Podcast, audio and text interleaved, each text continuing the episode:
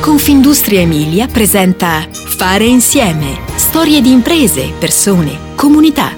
Podcast con Giampaolo Colletti.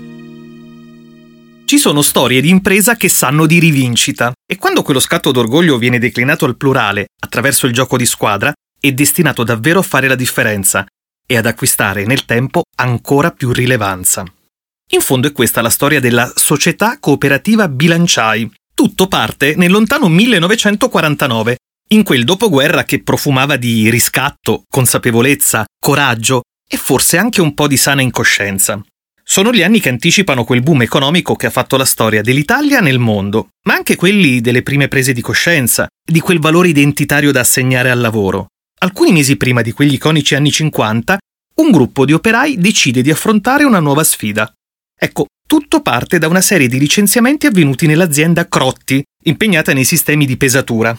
Siamo a Campo Gagliano, quasi 9.000 anime in quella terra della provincia modenese che aggrega i comuni dell'Unione delle Terre d'Argine. Quel gruppo di operai decise di ritrovarsi in una piccola cantina per riprendere a fare quello che sapeva già fare benissimo, costruire sistemi di pesatura. Ma la cantina era così piccola che una volta assemblate le macchine bisognava smontarle per uscire dalla porta, racconta Enrico Messori, oggi presidente della cooperativa Bilanciai, nata nel 1963 e diventata un'eccellenza di quel fare emiliano nel mondo. Certo, se si ripensa a quella piccola cantina, paragonandola ai numeri di oggi, viene quasi da sorridere. Ma è un sorriso che in fondo trasuda orgoglio. Oggi la cooperativa si estende su ben 22.000 metri quadrati ed è impegnata, come negli esordi, a costruire da zero pese, bilance e altre soluzioni di pesatura industriale per tutto il mondo. Una realtà all'avanguardia anche nella manutenzione delle soluzioni di pesatura industriale statica e dinamica con prodotti, terminali, software e servizi dedicati. Cop Bilanciai ha registrato nel 2021 un fatturato aggregato di 44 milioni di euro, segnando più 23% con un utile a 3 milioni di euro. Il mercato nel 26% dei casi è estero, distribuito su 63 paesi nel mondo. C'è poi un terzo del business realizzato nei servizi, ossia nell'installazione e manutenzione dei sistemi di pesatura. Azienda dai numeri record, che investe quasi 3 milioni di euro nella ricerca. D'altronde, per rispondere alle complesse sfide contemporanee e per affrontare al meglio i mercati, bisogna unire le forze. Oggi la squadra è composta da 239 professionisti e nel 70% dei casi si tratta di soci lavoratori, tra i quali molti ingegneri elettronici, informatici e meccanici. Il 1999 è stato l'anno di fondazione del gruppo internazionale Bilanciai Group, che si compone di 10 società controllate o partecipate. Ancora oggi sono le persone a fare la differenza. Nel tempo è rimasta quella determinazione di far crescere la cooperativa. Uno dei principi fondamentali sta proprio nell'essere transgenerazionali, Significa lavorare al meglio per lasciare la cooperativa più forte di quando vi abbiamo lavorato, precisa Messori.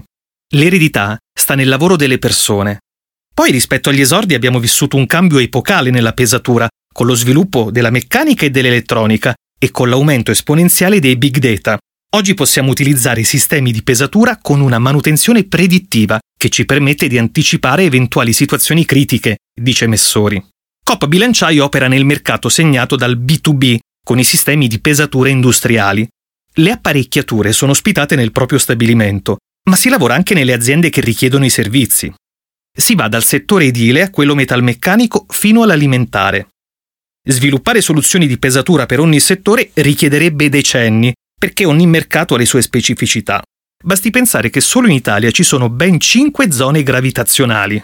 Così la forza di gravità è diversa rispetto ai vari posti dove viene effettuata la misura. Ci sono poi le differenze legate alla fiscalità, dice Messori. I cambiamenti tecnologici sono epocali.